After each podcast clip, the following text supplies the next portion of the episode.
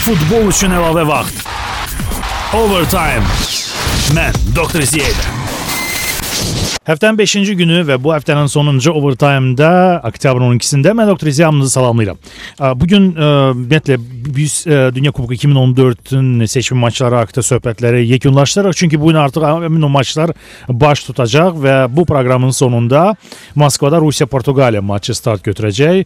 Bu maç canlı top azdadır. Ona görə biz bu maç haqqında da danışacağıq. Yəni aydın məsələ ki, biri var fiziki olaraq siz gedirsiniz topaz məntəqələrinə və orada kuponu doldurursunuz. Digər məsələ də var ki, e-topaz saytında saytında elektron şəkildə, onlayn şəkildə siz mərci variantları seçirsiniz. Canlı topaz da var. Bunu da həyata keçirmək olur. Yəni maç gedə-gedə də maça mərc variantları irəli sürüb pul qoyuluşu etmək olar.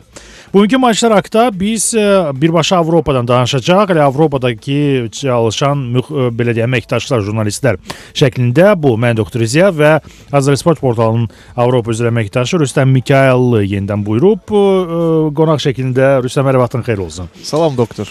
Biz ə, Azərbaycan bu gün oynamır. Ona görə bir tərəfdən ə, bizə asan görünər danışmaq. Ə, yəni öz milli komanda haqqında danışanda istər-istəməz emosional olaraq ona üstünlük verirsən. Və bir qədər oyunlara daha rahat baxacağıq. Əlbəttə.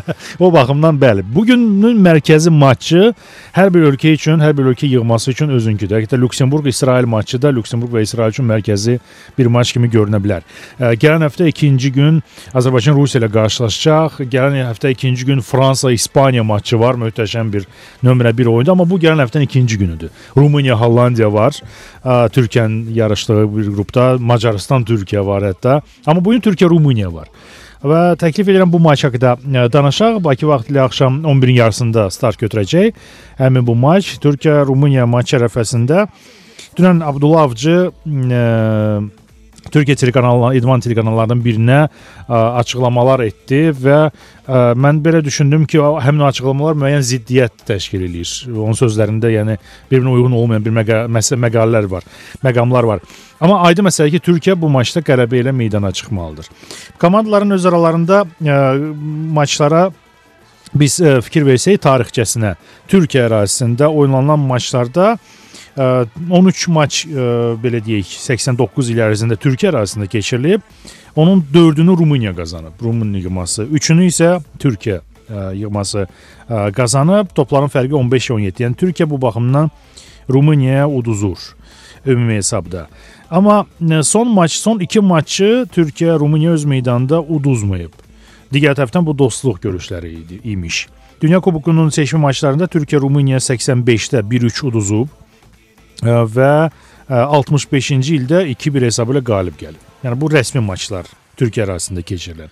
Ümumiyyətlə Türkiyənin ilk rəsmi maçı Rumuniyaya qarşı keçirilib. Hı -hı, o da var belə. 20 səhv 20-ci illərdə, yəni Hı -hı. Türkiyənin müstəqillik ə, qazandıqdan sonra, Cümhuriyyət elan olunandan sonra birinci yoldaşlıq oyunu səhv eləmirəmsə, etmirəmsə Rumuniyaya qarşı keçirilib və o ilk oyun 2-2 nəticəli ə, başa çatmışdı, yekunlaşmışdır. Və ə, sadəcə Rumıniya ə, son oyunu rəsmi oyundu 85-ci ildə. Yəni ə, Türkiyənin bu keçid dövründən ə, sonrakı oyun ə, sonrakı illərdə Hı -hı. Türkiyə qarşı Rumıniya oynamayıb Hı -hı. və əlbəttə ki ə, bu statistika əlbəttə ki Rumıniyanın ley leyinədir. Hı -hı. Və ə, son oyunlarda, bəli, son yoldaşlıq oyunda 2-3 il bundan öncə səhv eləmirəmsə Kadıköydə Türkiyə 2-0 qələbə qazanmışdır. Hı -hı. Amma o zaman ə, Rumıniya biraz fərqli idi. Daha çox düşüşdə idi. Yəni ə, yəni mil, mil yığmaları çox yəni zəif vəziyyətdə idi. Oyunçuların ə, yəni yaşlanması, yaxşı oyunçuların və yeni nəslin çıxmaması, yəni yaxşı istedadlı futbolçuların olmaması bir qədər təsir edir Rumuniyaya və indi Rumıniya sanki yenidən yapı yapılanma sürecindədir. Hı -hı. Və gənc oyunçularla ə, bu yola çıxıb artıq yeni nəsil ə, yaxşı yeni nəsil ə, yaxalayıb, Yetişir. yetişdirib və ə, artıq bu ə, seçim mərhələdən Rumunlar artıq hər fikrimcə 4-5 il iddialı olacaqlar. 4-5 seçim mərhələdə iddialı ə, duruma çıxış edə bilərlər və Mən düzgünmü başa düşürəm sən bu sözlərin ona gətirib çıxarır ki, Rumıniya bu maçda şəksiz qələbə qazanacaq. Yox, ona ona gəlmir çünki bu hələ ə, e, birinci addımlarıdır. Yəni sanki bu Belçikanın keçənki keçən ə, e, seçim mərhələsindəki vəziyyətinə oxşayır Belçikanın. Çünki Belçikanın da ə, əla heyəti var, amma ə, nəticəsi yox -hı. Ki çox doğrudan çox istedadlı oyunçular var. Bu dəfə də artıq Belçika biraz daha çox təcrübə oyunçular təcrübə qazanır və yavaş-yavaş görürük ki, Belçikalar iddialı duruma gəldi. Artıq qrupda ikinci yeri tuta bilərlər məsələn. Rumlar deyil, Rumlar da vaxt lazımdır, amma ə, sanki ə, bu mənada Türkiyənin o mənadakı bəxti gətirdi ki, ə, Rumıniya hal-hazırda o yəni yenidən yapılanma sü- sürəcinə daxil olub. Bu arada bir məqam da var. Bu Rumıniya haqqında bir tərəfə Türkiyə yığmasının bu maç ərəfəsində forması e, səhər saatlarında bu gün bəlli idi ki, yəni e, ehtimal olunurdu ki, yeganə hücumçu ilə çıxacaq. Öz meydanında Türkiyə yığması yeganə hücumçu ilə. Düzdür, 3 irəli çəkilmiş yarım müdafiəçi olacaq. Caner, Arda e, şəklində ən azı e, sol tərəfdən və mərkəzdə Arda. Amma hər halda ə, bu baxımdan ə, bir nominal hücumçunun olması bu nədir səncə? Yəni bu maça Türkiyə artıq anlayır ki, ə, müdafiəsi zəif olan şəkildə biraz geri çəkilmək iqtidarında olan bir futbolçular meydana çıxsın ə, və qələbə alınsa alınsın, alınmasa heç ikiyə də sevinərik deməkdir, yoxsa nə? Fikrimcə sadəcə artıq Abdullah Avcı ə, gənc məşqçidir və ə, belə deyək, son nəsil məşqçilər. Gənc və perspektivli necə deyirlər. və o, o, da- o, o, Yaşı var. o da artıq anlayır ki, futbolda elə bir şey var. Yəni uda bilmirsən, sən heç olmasa yəni uduzmamalısan. Hı -hı. Yəni udanda 3 xal alırsan, uduzanda 0 xal alırsan, Hı. ə, daha doğrusu xal qazanmırsan. Bəli. Yəni həm rəqibə isə 3 xal verirsən, amma heç şey olanda hər iki komanda xalları bölüşdürür və yəni böyle bir Hı şey hı. yoxdur, yəni bu itki yoxdur. Hı -hı. Amma ə, t- təbii ki, Türkiyə heç şey oynamayacaq. Yəni demək ə, sözüm ondadır ki, Abdullah Avcı daha ehtiyatlı futbol. Yəni artıq ə, Türkiyənin bu ə, hər bütün ə, o 8 nəfərlə hücuma atılıb o futbol artıq yəqin biz görməyəcəyik Türkiyədən. Yəni Hı -hı. mən düşünürəm ki, Avcının strategiyası biraz fərqlidir. Yəni keçmiş illərdə nəzərən baxsaq Hı -hı. biraz daha fərqlidir və Türkiyə ehtiyatlı olacaq. Əlbəttə ki, hücum ə, yəni hücuma çıxanda 3 hücumçu, yəni 3 hücumçu şəkildə irəlidə olacaqlar. Ə, Geri çəkiləndə isə artıq arxa irəlidə ancaq Burak Yılmaz qalacaq. Hı -hı.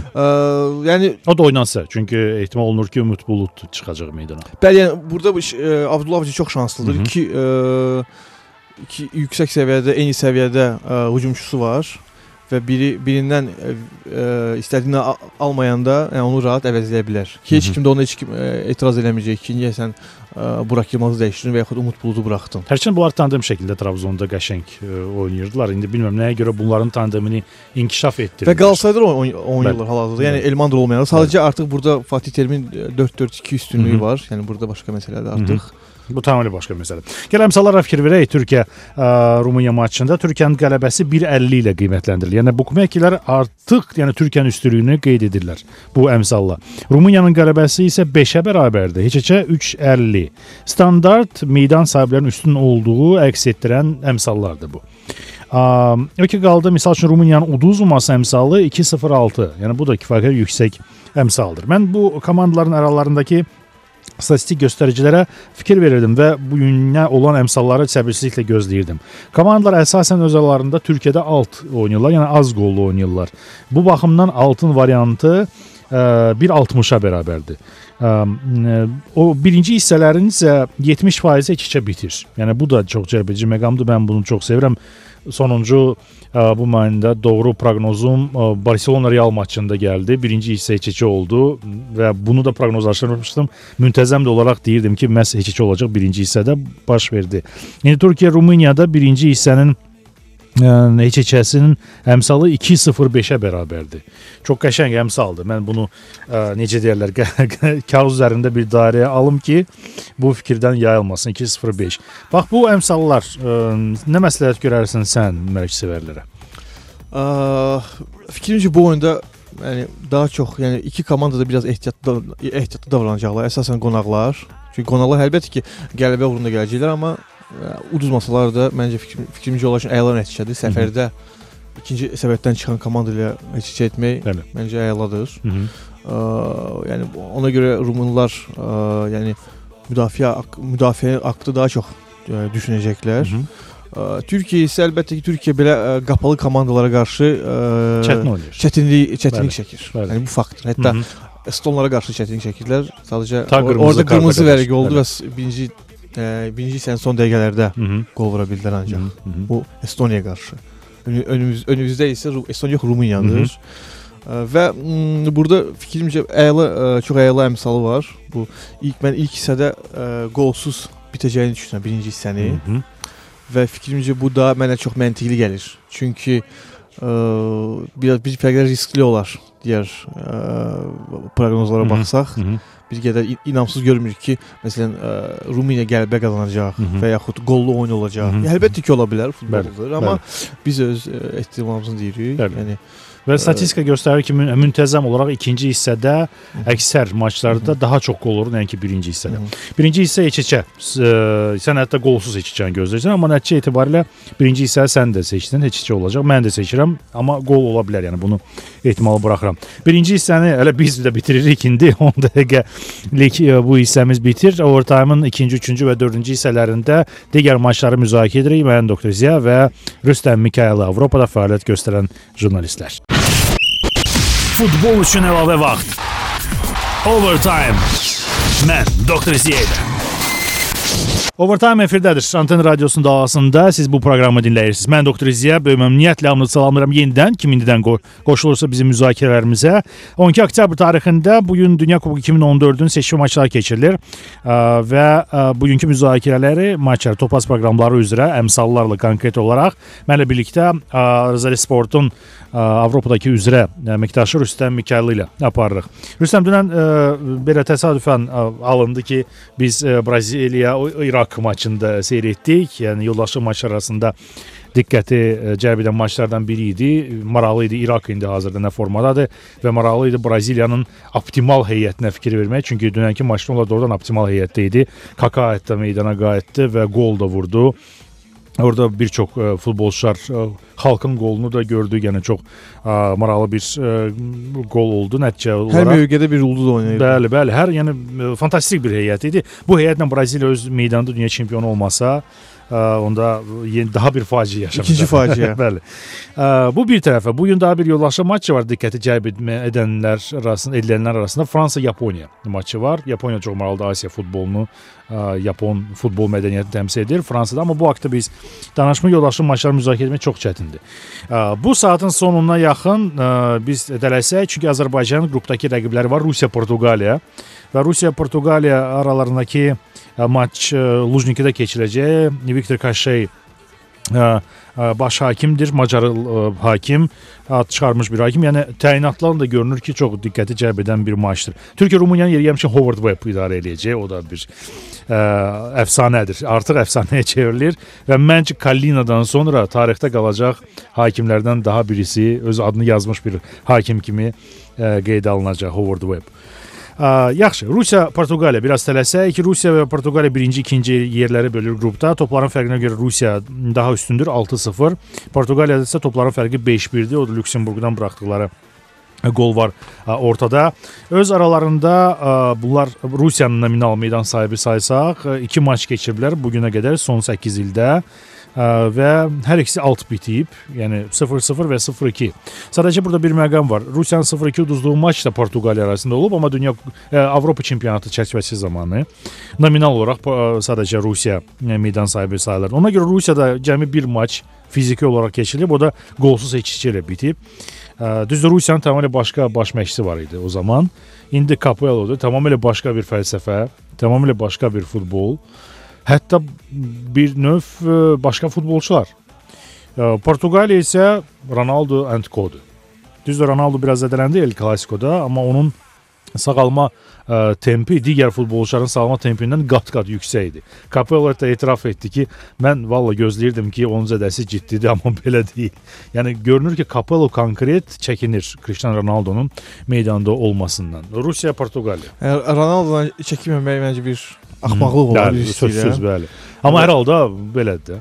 Və ə, ümumiyyətlə bu oyun gecənin oyunudur. Gecənin Hı. maçı Rusiya Portuqaliyadır. Yəni Afişasına görə. Bəli, çünki Hı. bu hər iki komanda da birinci, ikinci torbadan səbətdən çıxan ə, yığmalardır Hı -hı. və ə, birinci yer uğrunda ə, qızğın mübarizə gedəcək bunların arasında. Çünki qrupda digər ə, komandalar bunlara qarşı ə, yəni ancaq ən yaxşı halda heç heç yəni xal ala bilərlər. Hı -hı.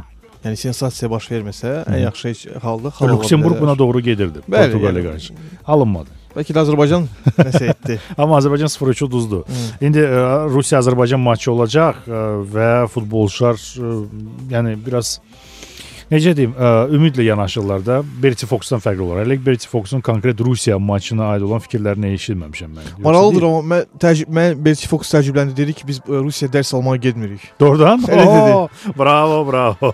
Deməli 3-0-dan daha az hesaba ümid bəsləmək olar. Bu müzakirələr qalsın gələn həftəyə. Rusiya Portuqaliyanın ə, bu statistikasına görə mən biraz ehtiyatlı yanaşardım birbaşa qalibi demək. Çünki Doğrudan da son anda Cristiano Ronaldo meydana çıxıb çıxmasından asılıdır. İndiki anlarda heyət bəllidir artıq.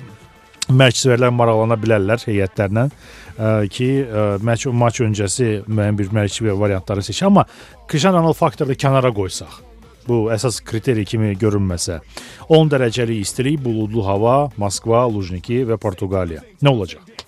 Bu səhv eləmirəmsə 3-cü turdur. Bəli, 3-cü oyun günü. bəli. 3-cü oyun günüdür, bəli və ə, bu yəni bu ə, komandalar da ə, artıq yəni hələ yolun başındadırlar. Hı -hı. Yəni, nəzərə alsaq ki, bu siklin ə, seçmə mərhələsinin sonu deyil, Hı -hı. daha əvvəlidir və hər iki ə, milli komandada ə, iki oyundan 6 xal qazanıblar və burada belə bir variant ola bilər ki, ə, demirəm ki, iki komanda heç bir şey danışacaqlar öz aralarında. Amma ə, burada yəni oyun gedişi gedişatı onu gətirib çıxarda bilər ki, iki komanda da ə, heç bir şeyə razı şək ə, razı qala bilərlər. Yəni əlbəttə ki, oyunda heç bir şeylə oynamayacaqlar. Bu məntiqsiz bir şeydir. Amma ə, oyun gediş gedişatı gö göstərə bilər ki, hər iki ə, hər Rusiya, Portuqaliya yəni meydançada heç bir şeylə tərk eləsələr çox üzülməzlər. Aha. Ə, mən mən də elə fikirləşirəm ki, ə, nə Rusiya, nə Portuqaliya ə, heç şey- heç şeydən heç şeyə ə, yəni bir xal alsa, bir xaldan ayrılsalar çox da üzülməzlər. Hı -hı. Əlbəttə ki, bu məntiqlə demirəm ki, oyun heç qutacaq. Sadəcə hər iki komanda da güclüdür. Hətta mən deyərdim ki, ə, bəlkə Portuqaliya biraz daha üstündür səviyyədə, amma Rusiyanın evdə oynamasına görə bu dəngələr hardasa ə, bir-birinə yaxınlaşır. Hı -hı. Portuqallar da ə, yəni ə, udmasalar heç bir şeyə razı olarlar. Yəni Baxın. birbaşa Portuqaliya üçün bu iç-içə o qədər də Hı. faciəvi şəkil nəticə Bəli. olmayacaq. Rusiya qazanmalıdır öz meydanında. Qazanmalıdır. Qazan Bəli. ki Portuqaliya bu oyunda rahat heç bir şey edə bilər, Hı -hı. hər istəsə. Ona görə mən bu oyunda heç bir şey ə, heç variantına üstünlük verirsən. qoyuram və ə, qollu olacağını gözləmirəm açığı. Mən də sözün açığı sadəcə 6 variantının əmsalı 1.45-dir təkli və canlı topazdakı maç üçün. -hı. O qədər də cəlb etmir. Amma birbaşa iç-içə demək 3-10 Və əmsalı var. qarşılıqlı qollar. O da var. Onda əmsalı 1.75-dir. Ə, Hər halda yəni buna biraz inamım yoxdur, amma ə, son zamanlar ə, üstünlük verdiyim birinci hissənin heç-heç bitməsi daha real görünür bu maçda. Ə, bəlkə komandalar aç açılma, açılışma prosesini ikinci hissəyə saxlayacaqlar, o da ola bilər. Birinci hissədə iç-içə 1.80-dir, alt versiyası 1.45-dir. Ə, Sənsə maçda, bəli. bütün oyunda heç-heçə deyirsən, onun əmsalı 3-10-dur Rusiya Portuqaliya ə, matçı üçün. Aydındır. Bu maç ə, birazdan başlayacaq. Ə, Bu saat bitən kimi və keçək Türkiyə, Rumıniya, Rusiya, Portuqaliyanı müzakirə etdi. Bu hissənin sonu bir neçə dəqiqə qalıb. Təklif edirəm Serbiya Belçika maçı haqqında azacıq da olsa danışaq. Bu komandalar da qrupun liderləridir. 4 xal toplayıblar. Xorvatiya da 4 xal toplayıb. Sadəcə topların fərqinə görə 3-cü yerdə gedir. Serbiya birincidir. 6-1 top fərqi ilə Belçika ikinci, 3-1 top fərqi ilə. Am, Nə fikirləşirsən Serbiya Belçika maçı haqqında? Bu oyun bir qədər gözlənilməz nəticə, nəticələr ə, bu oyunda ola bilər. Çünki həm Serbiya, həm Belçika yəni bu oyunu rahat qazana bilərlər. Hı -hı. Digər tərəfdən serblər ə, hal-hazırda yüksəlişdədirlər. Yəni hardasa Rumıniya, Rumuniyaya bənzətərdim bu Bəli. mənada əlbəttə ki. Serblər məqsəd yüksəlişdədirlər. Bəli, serblər Aha. və ə, Belçika səfərdə oynayır və bundan öncəki turda ə, evdə Xorvatiya qarşı heç şey edib. Hı -hı. Əlbəttə ki, ə, ə, Belçika bu oyunda ə, əsas məqsəd uduzmamaq olacaq fikrimcə. Çünki serblər son oyunlar göstərir ki, serblər doğrudan da artıq yəni həm oyunda, həm oyunçuları bir qədər i- i- irəliləyişdədilər Hı -hı. və ə, bu oyunda hətta heç işə variantı da ola bilər. Heç işə. Yəni mən açığı bu oyunda heç işə daha çox mənə real gəlir. Hmm, Söz açığı Serbiyada keçirilən oyunlarda bir oyun keçirilib, Serbiya qalib gəlib Belçika üzərində. Hı -hı. Bu 6 il əvvəl baş verib. Ə, amma heç içə üstünlük verirsənsə 2.90 əmsalı var. Serbiyanın qələbəsi 2.35, Belçika 2.45 əmsalı ilə var. Mən bu maçda prinsipial qarşıdurmanın olduğu olacağını qeyd edim. Fellaini yoxdur Belçikanın heyətində. Böyük itkidir, amma Belçikanın digər ulduz adlarına fikir verirsən, belə qalırsan da. Maşallah. Bəli, Courtois qapçı, meydanda Azar, Axel Witsel bir tərəfdən.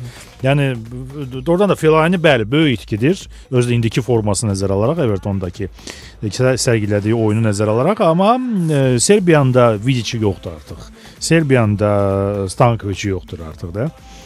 Və Serbiyada yeniləşmə ə, prosesi gedir. Ümidlə baxırlar gələcəyə, amma gələcəyə. Belçika isə artıq həmin o qızıl dövrünü sanki yaşayır. Yəni bu dövrə start verib. Yəni qrupdan növbəti mərhələyə çıxmaq üçün ən real namizəd kimi görünür. Ə, baxaq da hər halda. Amma digər tərəfdən ə, serblər üçün də bu oyun çox vacibdir. Çünki keçən ə, yəni keçənki mərhələdə uğursuz başa çatmışlar. Qrupda 3-cü yer Hı hı, tutmuşlar hı hı. və ə, Avropa çempionatına gedə yəni gedə bilmədilər. Bəli. Yəni serblər də istəməz ki, hər dəfə 2-3 yəni ə, böyük turnirdən ə, Kənarda kənarda qalsınlar. qalsınlar. Bəli, Hı. bəli. Burada məni cəlb edən əmsallardan, məsəl üçün birinci hissənin heç içəsi 1.75 və maçda ümumiyyətlə 0, yəni qolsuz maç və ya 1 qol vurulması düşündürür. 2.40-dır onun əmsalı. Amma hər halda birinci hissənin heç içəsini mən seçərdim. Mənə daha çox məntiqli gəlir qarşılıqlı qollar, heç-heçə, Hı hı. 2-2, 1-1, yəni belə oyunun belə şəkildə olması mənə ə, Qarşılıq qollar və ya heç içə. Mən təxminən Bəli. bu versiyaları saxlayım. Serbiya Belçika ilə də bu hissəni sona çatdıraq. Rüstəm Mikayılı ilə mən Doktor Ziya bugünkü maçları Dünya Kubokunun seçmə oyunlarını müzakirə edirik. Diqqətlə dinləyin və məntiqli bir proqnoz özləri üçün tapıb öz seçiminizi son olaraq addım sizindir, aydın məsələdə edin və uğurlar gələcəkdə. Futbol üçün əlavə vaxt. Overtime. Mən Ziya ilə. Overtime Anten Radyosu efirindədir. Mən Doktor İzya. Üçüncü hissəni dinləyirsiniz siz və Dünya Kuboku 2014-ün maçları bu yaxın günlərdə gündəmdədir. Bu həftə ərzində ümumiyyətlə biz bu maçları nəzərdən keçirdik. Hələ gələn həftə var. Gələn həftənin ikinci günü Azərbaycan oynayır. Bu gün maçları var. Azərbaycan istirahət edir, amma Avropa qitəsindəki seçmə qruplarının üçüncü oyun günüdür.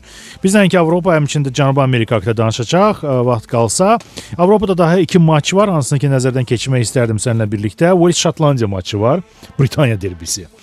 Qəşəng. Ə, Hər halda çox sevirəm mən bu bu cür derbiləri. Ayrıca hətta turnir də keçirilir. İngiltərə adətən iştirak etmir. Ə, Wales Şotlandiya, Şimali İrlandiya və İrlandiyanı da dəvət edirlər. Dəvət edilmiş bir yığma olaraq Britaniya adalarının bir kuboku olur. Adətən ikinci heyətlə çıxış edirlər komandalar, amma hər halda e, yəni kommersiya populyarlığı yoxdur. Bu bir. İkinci məqam Wales Şotlandiya artıq millilər qarşılaşır da bir-biri ilə.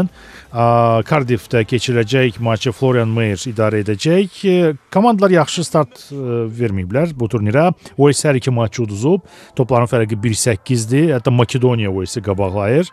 Ryan Giggs'in e, artıq oynamır Walesi. İndi Gareth Bale-dır, nömrə 1 ulduz. Amma 8 gol buraxıb. Şotlandiya isə 2-2 ilə start verib turnirə. 0-0 və 1-1. Öz aralarında maçlara da fikir veririk. Çox ə, prinsipial mübarizə olur və hesablar da ürək açandır. Yəni alt üst nöqteyi nəzərdən 1-3, 3-0, 4-0, 2-4, 2-2, 0-3 bax belə bir ə, xokkey hesablarına yaxın olan bir ə, hesablar üzə çıxır. Nə fikirləşirsən bu Şotlandiya maçı haqqında? Ə, ilk öncə mən deyərdim ki, yəqin bu oyun ə, Şotlandları daha çox sevindirir. Çünki onlar da artıq derbi üçün darıxıblar. Glasgow-nun Bəli. seçkin olmamalı. Bəli, bəli. Rangers Bəli. ancaq kubokda qarşılaşa bilərlər. Bəli və həqiqətən çox maraqlı oyun olacaq ki, ə, Britaniya derbisi, yəni İngiltərə dış ə, İngiltərə xaricindəki ə, digər Britaniya milliləri qarşı bir-birinə qarşı oynayanda çox maraqlı olur. Hı hı. Hətta çox qollu olur. Yəni 4-5, yəni Hı hı. belə variantlar da mümkündür. Hı -hı. Ə, yəni mənə çox maraqlı gəldi. Mən ə, bu gün Şotlandiya mətbuatını oxudum və yəni Şotlandiya və Wales mətbuatını yəni göz ardı etdim və orada hətta ə, Walesin ə, üzvü, yəni -hı. ə, futbolçu di- di- bildirir ki, mən hələ deyir, bizim hələ deyir şansımız var deyir Braziliya gedəndə. Mən xəyalımdadır, mən niyə də xəyal etməyim. Yəni Bəli. hər şey biz Şotlandiya oyunda hər şey başlaya bilərik. Şotlandiya cəbhəsi tamamilə fərqli düşünür, tamamilə fərqli danışırlar. Əksinə ola bilər ki, bu oyun məhz bizə, məhz bizim dönüş oyunumuz ola bilər ki, həqiqətən də turnir cədvəlinə baxanda ə, Şotlandiya üçün bu oyun ə, Çox hələ hər şeyin başlanğıcı ola bilər. Yəni çox həll edici oyundur. Hətta çox kritik bir maç olacaq. Və Çünki mən 3 lider var. Serbiya, Belçika, Xorvatiya və onlardan 4 xalla və Şotlandiyanın isə 2 xalı var və cəmi yəni iki xal sadəcə 2 xal geridədirlər. Bəli, Yəni, yəni bir 3 xallıq oyun və bütün- bütün dəngələr bozulur. Hı -hı. Ona görə ə, bu oyunda mən ə, Şotlandiya üstünlüyü verərdim Hı -hı. və əlbəttə ki üst variantı Üst burada. variant bəli, Söz- olaraq üst variantı. Bu hələ ən e, ə, belə deyək, ə, necə deyim, ə, ehti ehtiyatlı yanaşma olar, olar da üst variant seçsək. Digər tərəfdən isə mən son 10 maçlara fikir verirəm də. Son 10 maçlar içərisində ə, 6 oyun 2-3 qolla bitib. Yəni komandalar olub 2 qolla, komandalar ə, oyunlar olub 3 qolla bitiriblər söhbəti. Yəni bu son 10 oyunu nəzərdə tuturam. Amma komandalar arasında 105 il tarixində Walesdə 16 maç keçirilib. Və 6 maçı Wales qazanıb, 4-ünü Şotlandiya qazanıb. Yəni bu məsələ də var. Topların fərqi 25-22-dir. Amma hal-hazırda US çox zəif vəziyyətdədir. Yəni hər ildən, hər ildən, hər ildən, ə, hər keçdiyi ildən ə, ümumiyyətlə US-i tanımaq olmur. Hı -hı. Hardadır US ki İngiltərəyə vaxtı ilə dişlərini göstərib, Bəli, digər bəli. rəqiblərinə qarşı ə, birə-bir mücadilə edib, Bəli. savaşıb. Amma hal-hazırda fikrimcə hətta Azərbaycan da səfərdə US-i US-i qələbə qazana bilər. Gəlib biraz sadəcə bir fərq var bu arada. Məsəl üçün Walesin futbolçusu deyir ki, bizim şansımız var, amma ə, insanlar var ki, ə, dərs öyrənməyə gedirlər xaricə, yəni digər yığmalarda. Maraqlı bir mövzudur. Bəli, bu. bu, ayrıca bir söhbətdir. Məşq sevərlər, yəni bu məsələyə aidiyyəti yoxdur. Wales Şotlandiya maçı haqqında gəl əmsallara ə, fikir verək. Təkli maçdır Topaz proqramlarında. Walesin qələbəsi 2.40, Şotlandiyanın da qələbəsi 2.40. Yəni bərabər qiymətləndirilir. Heç-heçə 3-10 üst variantı əmsalı 2-dir. Bu məqamdır. Bunu seçmək lazımdır. 2 əmsalı verilir üst variantına ə, və son 10 maçın 6-sı üst bitib. Yəni çox qəşəng bir məqamdır. Əgər seçsək, amma statistik nöqteyi-nəzərdən yenidən birinci hissəyə biz toxunmağa məcburuq. Mən görürəm ki, son 10 maçın 8-də birinci hissə heç iki oynanıb. Bu prinsipiallığın göstəricisidir. Bu derbinin məqamıdır. Hətta- Həm anıdır. Əlavə etmək olar ki, qarşılıqlı qollar e, ikisi Aydın bitə, qarşılıqlı qollarla ikisi bitə bilər. Bəli, ola bilər. İlk hissə iç-içə qarşılıqlı gol hətta versiyası var. Üst versiyasının əmsalı 2-dir. Bu ən belə ə, mən təklif edirəm elə üst variantında. Mənim mənim seçimim son olaraq üst e, Wales Şotlandiya. Səndə? Mən də razıyam. Wales üst və ə, amma Şotlandiyanın qələbə ə, birbaşa qələbə qazanacağını. Qazete birbaşa qələbə. Bəli. 2-40. Riskli yanaşmadır, amma Şotlandlara bu qələbə hava su kimi Hava lazımdır. kimi lazımdır. Dönüş nöqteyi nəzərdən. Wales isə Coleman əgər hat-trick eləsə, niyə də yox, onda yolları açıq olsun. Çünki mən də. açıq Walesin oyunu izləmişdim Serbiyaya qarşı. Hı -hı. Yəni müdafiə ə, deyilən bir şey mən görmədim. Çox zəif, çox zəifdir Wales. Həddindən artıq zəifdir. Hə, Wales Şotlandiya ə, eyni zamanda Serbiya və Belçikanın da yer aldığı qrupdandır. E qrupundan 3-cü oyun gündür. Gəl ə, artıq Argentina və Uruqvay maçına keçək. Bu maç ə, çox böyük maraq ə, doğurur. Ə, Bu təkli oyun olaraq Topaz proqramlarında yer alıb.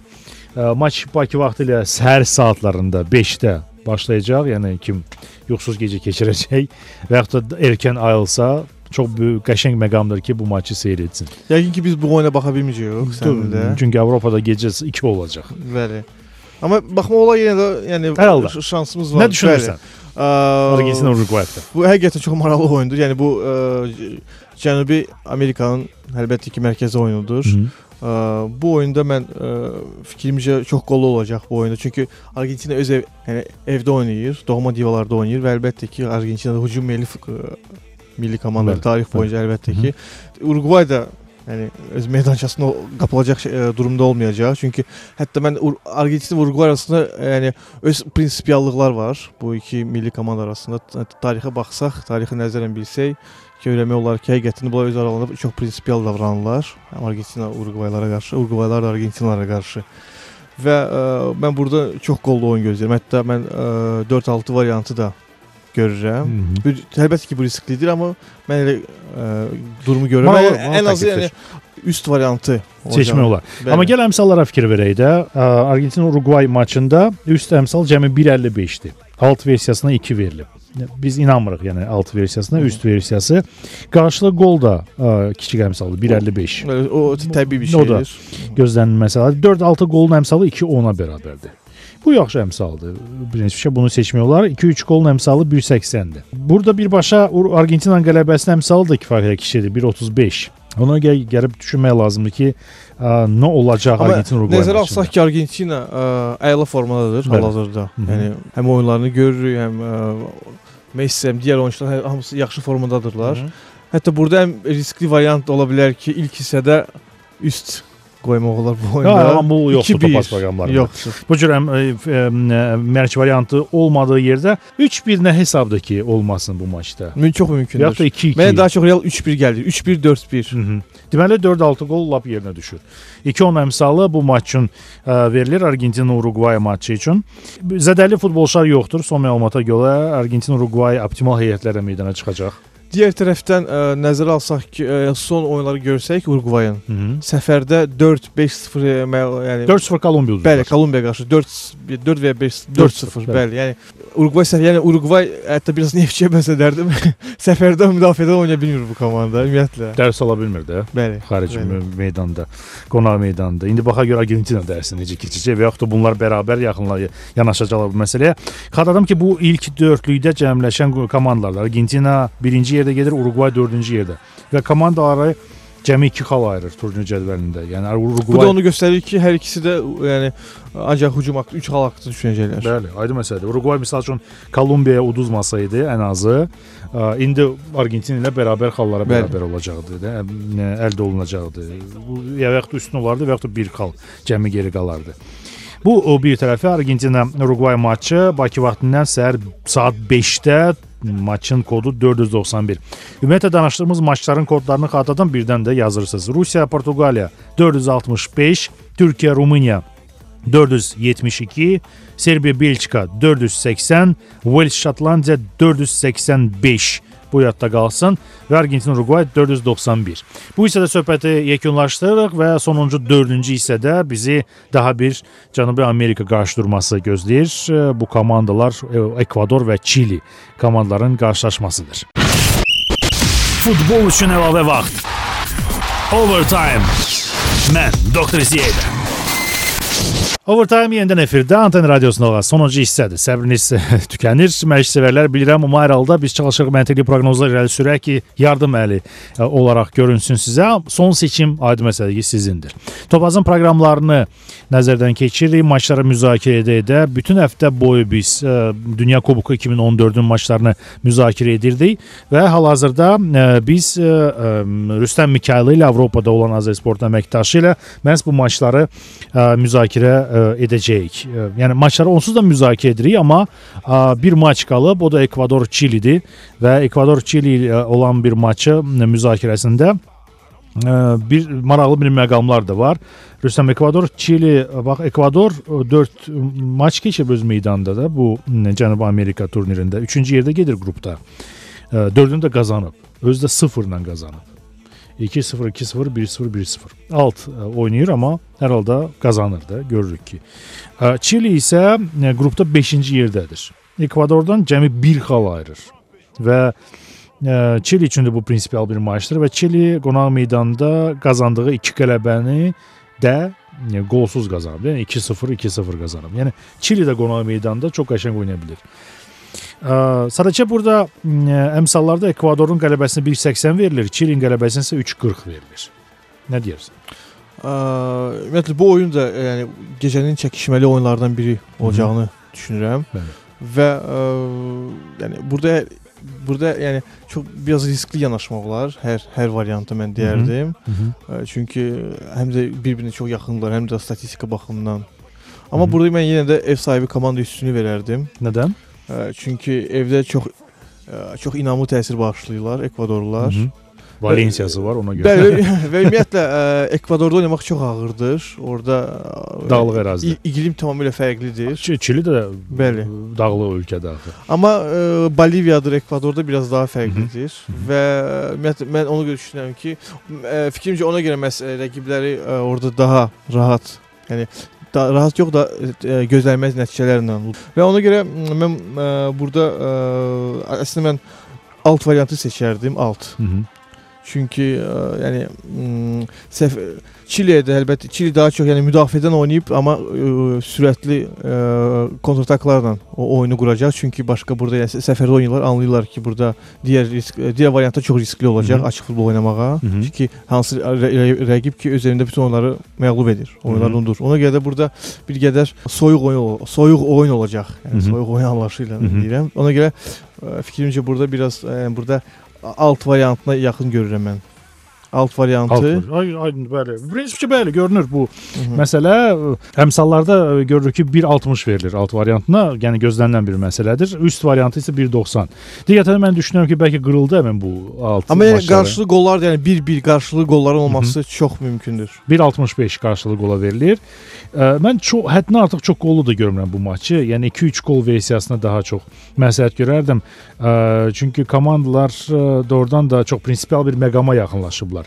4 komanda çıxır Conmebol ə, qrupundan birbaşa, 5-ci komanda isə play-off mərhələsinə gedir. Bəs məs ona görə ə, bu komandalar hətta heç-heçə ə, variantı ola bilər çünki risk etmirlər. Yəni belə Mhm. belə turnirlərdə 4-5 komandanın çıxmağı şəkildə ə, çox risk etmirlər. Heç-heçə variantı yəni əgər nəticəyə baxsaq, ümumiyyətlə statistikaya baxsaq və turnirlərinə baxsaq ki, burada heç-heçə variantı biraz məntiqli görünür. Amma Təbii. oyun nə göstərəcək, onu əlbəttə ki, bilmək bilmək olmur. Yəni xatırladım Cənubi Amerikada böyük oyun günüdür. Ə, Dünya Kuboku 2014-ün seçmələrində ilk 5-likdə olan komandalar qarşılaşır. Ə, Argentina Uruqvayı qəbul eləyir, Ekvador isə Çilini. Kolumbiya da var bu 5-likdə, amma Kolumbiyanın rəqibi o qədər də güclü deyil. Sonuncu yerdə gedən Paragvay. Yəni burada Kolumbiya mütləq qələbə qazanmalıdır Paragvay üzərində, indiki Paragvay üzərində. Rüstəm təşəkkürlər, çox sağ ol buyurduğuna Sizə görə. sağ olun doktor. Rüstəm Mikayıl idi Azər Sport portalının Avropadakı əməkdaşı. Mən doktor Ziya Xudafisləşim. Gələn həftəyə qədər bugünkü maçları ləzzətlə seyr edin. Birazdan Rusiya Portuqaliya başlayır. Azərbaycanın rəqibləri gələn həftə isə Rusiya ilə Azərbaycan oynayacaq. Baxaq görək də Səmədov Medvedevə qarşı necə deyirlər. Sağ salamat qalın. Overtime.